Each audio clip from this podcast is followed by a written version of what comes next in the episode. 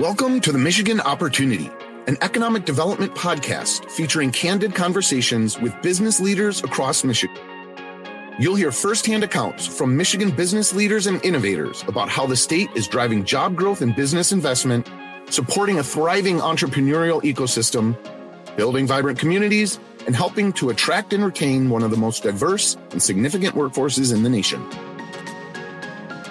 Hello, I'm Ed Clemente, your host, and we're very fortunate to have Denise Graves. She's the University Relations Director and Entrepreneurship and Innovation. I get all that correctly, Denise? You did, Ed. Thank you. I'm actually very excited about this because I actually did bills for commercialization and tech transfer when I was in the legislature. And it's one of those really unique niches that a lot of people don't understand, but they don't realize how critical that is to a lot of the entrepreneurship and innovation that goes on in the state. So why don't you kind of tell people if no one ever knew what you did and you first time met them, what would you tell them you do? Hi, Ed. Uh, yes, thanks for the opportunity to have the conversation with you today. Um, hello, everyone. As Ed mentioned, I'm Denise Graves, University Relations Director on the Entrepreneurship and Innovation team at the Michigan Economic Development Corporation. And in my role, I work with the state's universities um, across the state, as I mentioned, all 15 publics, in helping to support funding from the state of Michigan to assist in technology commercialization. So there are a lot of different ways to support entrepreneurship across the state. We have um, our funding that focuses on the high tech uh, sector of entrepreneurship. So that's what we're talking a little bit about today. And we're also, to drill down a little bit more, talking about commercializing technology out of a university and out of a hospital system. So that's just a little bit of a, an overview and kind of a level of discussion or to level set the discussion that we're going to have today. Um, technology commercialization is not for the faint of heart, and in most cases will take years um, and can be a significant player in the economic development of the state as well as local communities. And it's all about intellectual property, market growth, startups, and employees. And if you think of a couple of quick examples that come to mind, Ed, when you and I were talking before, think about Gatorade or the FluMist vaccine. So those are two really cool products that, and there's millions of them. I, we don't have time today to talk about all of them, but those are a couple of great examples that I think will hit home and people will understand that this is what we're talking about. And those technologies came out of a university into the market. So, so like for example, the Gatorade one. I know it was down in Florida, I believe, somewhere, uh, where the I can't remember which university it was, but so some scientist was doing research on replenishing fluids, right, for athletes or something like that. I think that's how it started, wasn't it? I would assume so. I am not an expert yeah. in that particular technology, but that's usually where it starts. You know, the, the life cycle of bringing a technology to market is a long one. It has a lot of moving parts and typically starts very early on with basic research. As you mentioned, a scientist in a lab, a postdoc, you know, a fellow, students that are interested in research and bringing products to market. This very basic research is typically supported by federal programs. Think about the Department of Defense, DoD, um, National Institutes of Health, National Science Foundation, many other federal programs that kind of give the research a very early start. And then through the years, the MEDC and in my role, and the state has supported um, matching funds to help create funding opportunities as well as mentors and residents that help get these technologies out of the lab and into the market. Um, a lot of times, you also will move to an applied or hear about a sponsored research uh, opportunity, and those are key industry engagements that solve a specific problem. So, most likely driven by an industry partner and specific to a university or specific to a faculty member's expertise or a student's area of study. And then today we're focusing more on the translational research. And that just in its simplest form means taking that technology out of the university and getting it into the market, either through a startup or a license to an industry partner. Well, you know, how you got there and the way you explained that, I think is unique just because of your job and how you got to this point. And background wise, I, I, should mention up front, we both went to Ferris. Yeah, go dogs. And congratulations. I know you're now on the Ferris Foundation board. Is that correct? That's correct. Thank you. Yeah, yes. And uh, also, you had jobs similar in kind of this technology field when you were in Ann Arbor or working in sales. I, I don't, can you explain exactly how you kind of got on this path? I'd be happy to. So, I have an accounting degree from Ferris and worked at a CPA firm for a little bit. And then, based on software I was using, transitioned into that software company that was um, selling software to accountants and CPAs. So what a perfect fit, right? So I used the software. I could walk the walk, talk to talk the talk, um, and then transitioned into you know a larger organization in Ann Arbor, um, then called Arbortext, where we were selling B two B type of content management software. So big pieces of software into big organizations. Um, and then from there, did a couple of stints in startups. So, you know, having some experience in selling technologies into a market that were brand new and that we're still kind of going through that customer iteration process. And so then transitioned. I've been at the MEDC for this is my 11th year. So transitioned to the MEDC and have the pleasure of working with universities, startups, students, and all kinds of um, service providers and institutions that focus on the entrepreneurship and innovation space in the state of Michigan. You know, I want to zero in on one thing. You kind of went by it sort of fast, but I think the most critical thing you might have said there is how important it is to sort of have a technology background and sort of be in sales because I know so many people can do one or the other. Most people can't do both. And I only say that because you never know who listens to the podcast, but either it's maybe hopefully a student who's thinking about career options, and we can talk about that a little bit later, but also parents who want their kids to think about a, you know, a program to get into. I, I just think that that's pretty important for a lot of what you're talking about, the tech transfer and commercialization part of it. It is. You know, it's something that I've always enjoyed. You know, I have kind of a techie mind. I probably would have made a great engineer as well.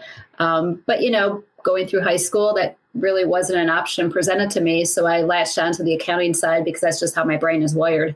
Um, but then through all my sales training, I have over 20 years of sales experience. I enjoy working with people and doing the business development side of it. So I've put my own little spin on this role and being able to kind of, you know get down and enjoy and understand the technical side, but also make all the connections and think on my feet and be able to connect a faculty member to an investor or introduce an investor to a partner um, in a you know startup or so it's just it, it's a perfect fit for the way i'm wired and the experience that i've received yeah, it, it, you know, and let's jump a little bit into the public universities that you work with. I know that we have at least I remember 15. I can't remember exactly. We do, number. yes. Yeah, 15 public universities. That's right. And you work with all of them. I mean, in one of our pre calls, you're even talking about what you're doing, I think, with Michigan Tech, or, you know, you're around the whole state, right? I am. Uh, you know, I know that, and it's obvious that the large R1 institutions that we have in the state of Michigan have the most activity. So the University of Michigan, Michigan State, and Wayne State However, I'm an inclusive thinking type of person. And I know that in the four walls of all of the rest of the universities across the state of Michigan, there are cool things happening, and we should give those technologies a pathway and those faculty members, those researchers, those students, an opportunity to also work on technologies that come out to the commercial market. And and I will say the the large institutions in the state are awesome mentors to those smaller universities who don't have their own tech transfer offices, don't have people that are focused on this work day in and day out. So you know, I am very proud that Michigan has a strong statewide collaborative network among our universities and the entrepreneurial ecosystem. So I love getting up to Houghton, to Michigan Tech. Um, I've, I'm going to Northern in um, April to celebrate some student entrepreneurship pitches. I get to serve as a judge.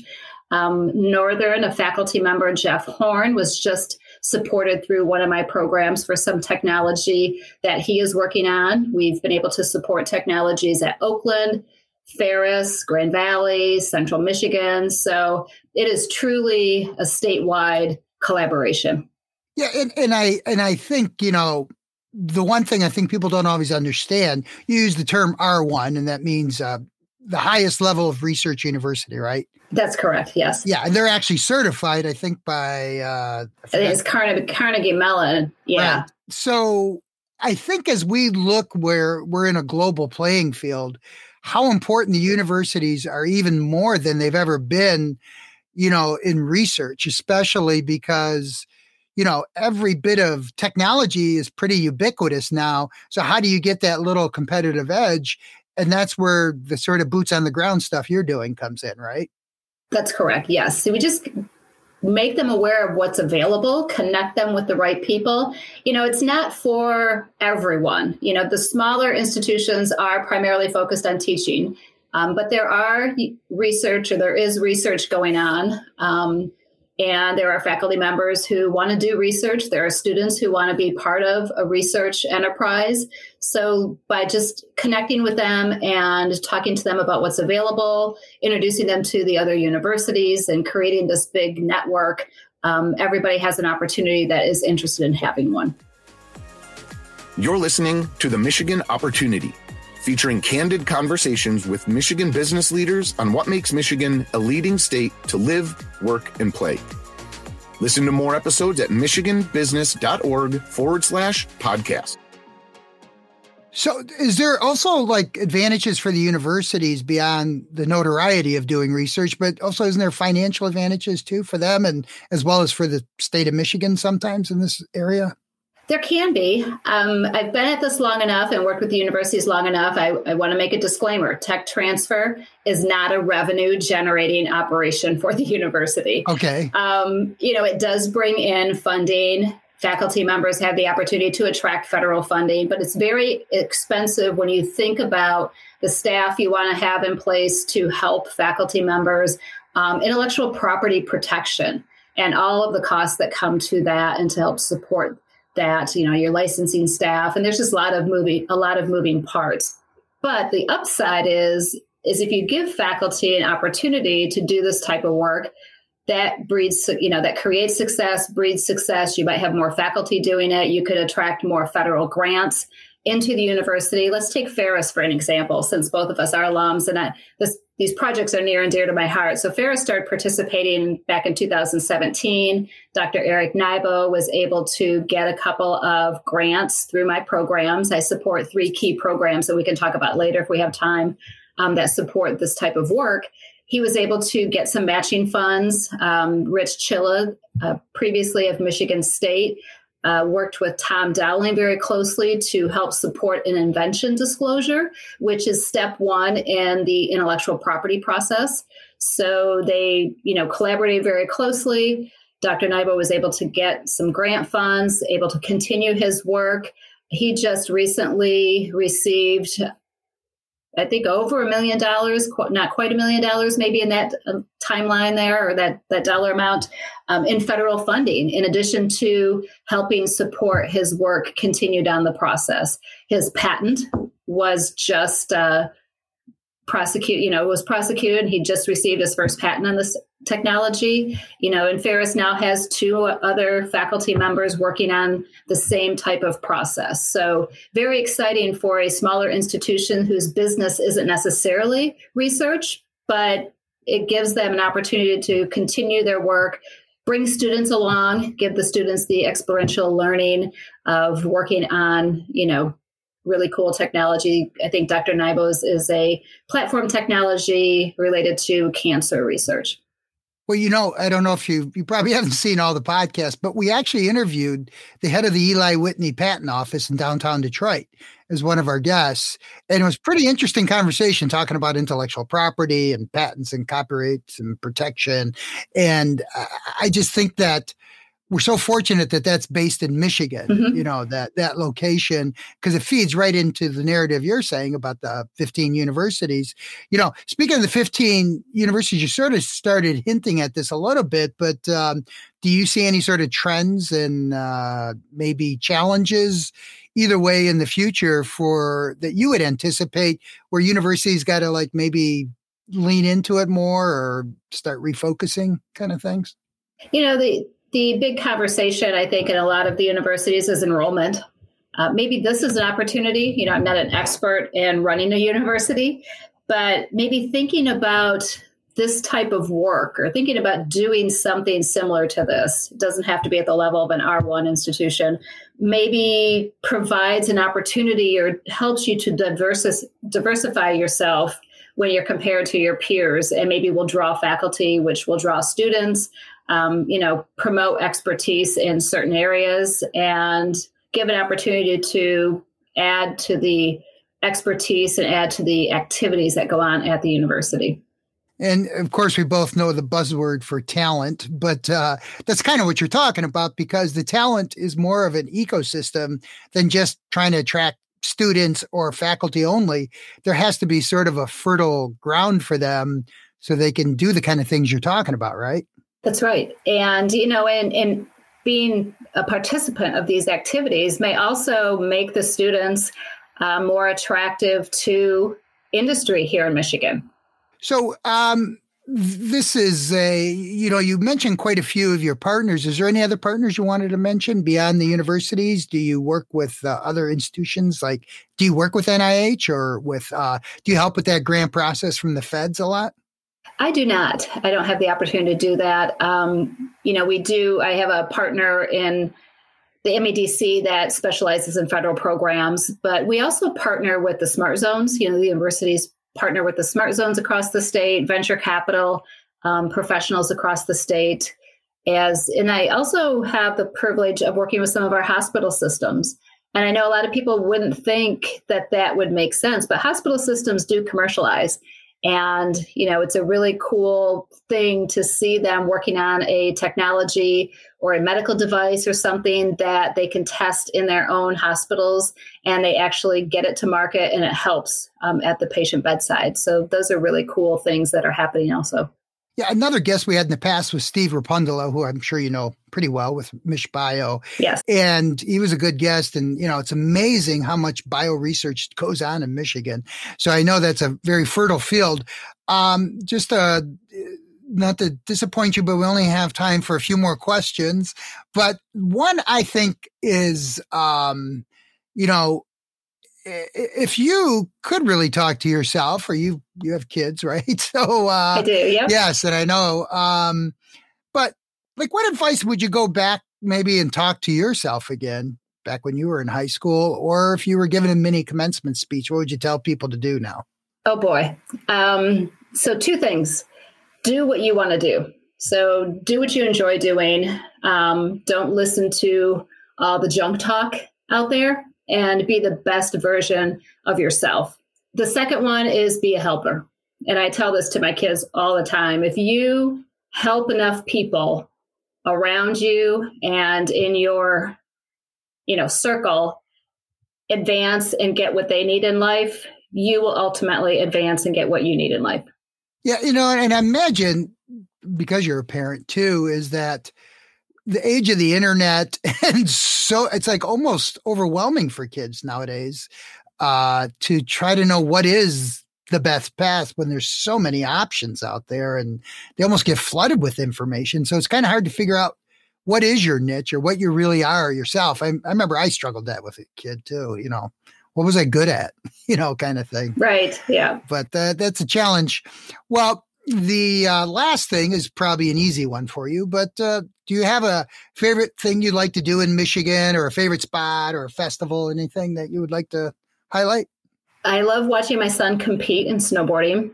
Um, my others, my oldest lives in Denver, so we enjoy him when he gets home. But one of my most favorite things to do, I live in the Brighton area, and I love during the summers going to the Brighton Farmers Market. Ah, and um, you uh, you said you've worked at the MEDC now for quite a few years, right? And uh, I know that. Is there anything else you might want to mention about the MEDC before we wrap up? Any other last minute bulletins for us? Sure. Uh, either on tech transfer. Oh, no, what, I did want to ask you one thing. Why don't you explain a little bit about what? Um, what the word commercialization means because i know we've said it several times here but just for someone who didn't know what that meant actually like what's your working definition for that so, it, in its simplest form, there's the commercial market, the market where goods are bought and sold. Um, commercialization is just the process in which you take a thing and you work on milestones. You have a mentor, you add some funding, you have more milestones, you do customer validation, and you go through the whole process of trying to get your thing into the commercial market to be used, whether by a business or by individuals such as you and I. Like you said, Gatorade, right? That, that's yeah, like a right. perfect example, right? That's right. Um, is there so if someone was heard this and maybe they were private sector? I know you work with a lot of entrepreneurs. What would where would you tell them to go to? So the Michigan Economic, De- Economic Development Corporation supports the Entrepreneurship and Innovation Initiative.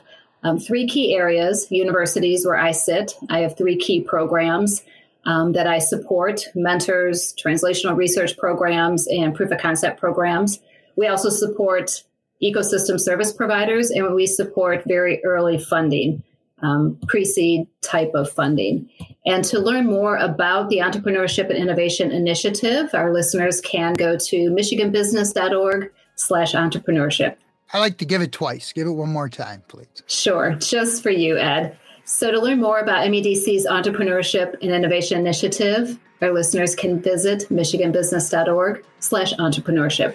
Well, thank you very much. And once again, our guest was Denise Graves, University Relations Director and Entrepreneurship and Innovation. Thanks again, Denise, for taking time to explain all this stuff to us. You did a great job. Thank you, Ed. My pleasure. Join us next week where our guest will be Elizabeth Ardisana. She's the Chief Executive Officer at ASG Renaissance, where she's been a pioneer in many fields, especially in the workforce issues. The Michigan Opportunity is brought to you by the Michigan Economic Development Corporation. Join us and make your mark where it matters. Visit michiganbusiness.org forward slash radio to put your plans in motion.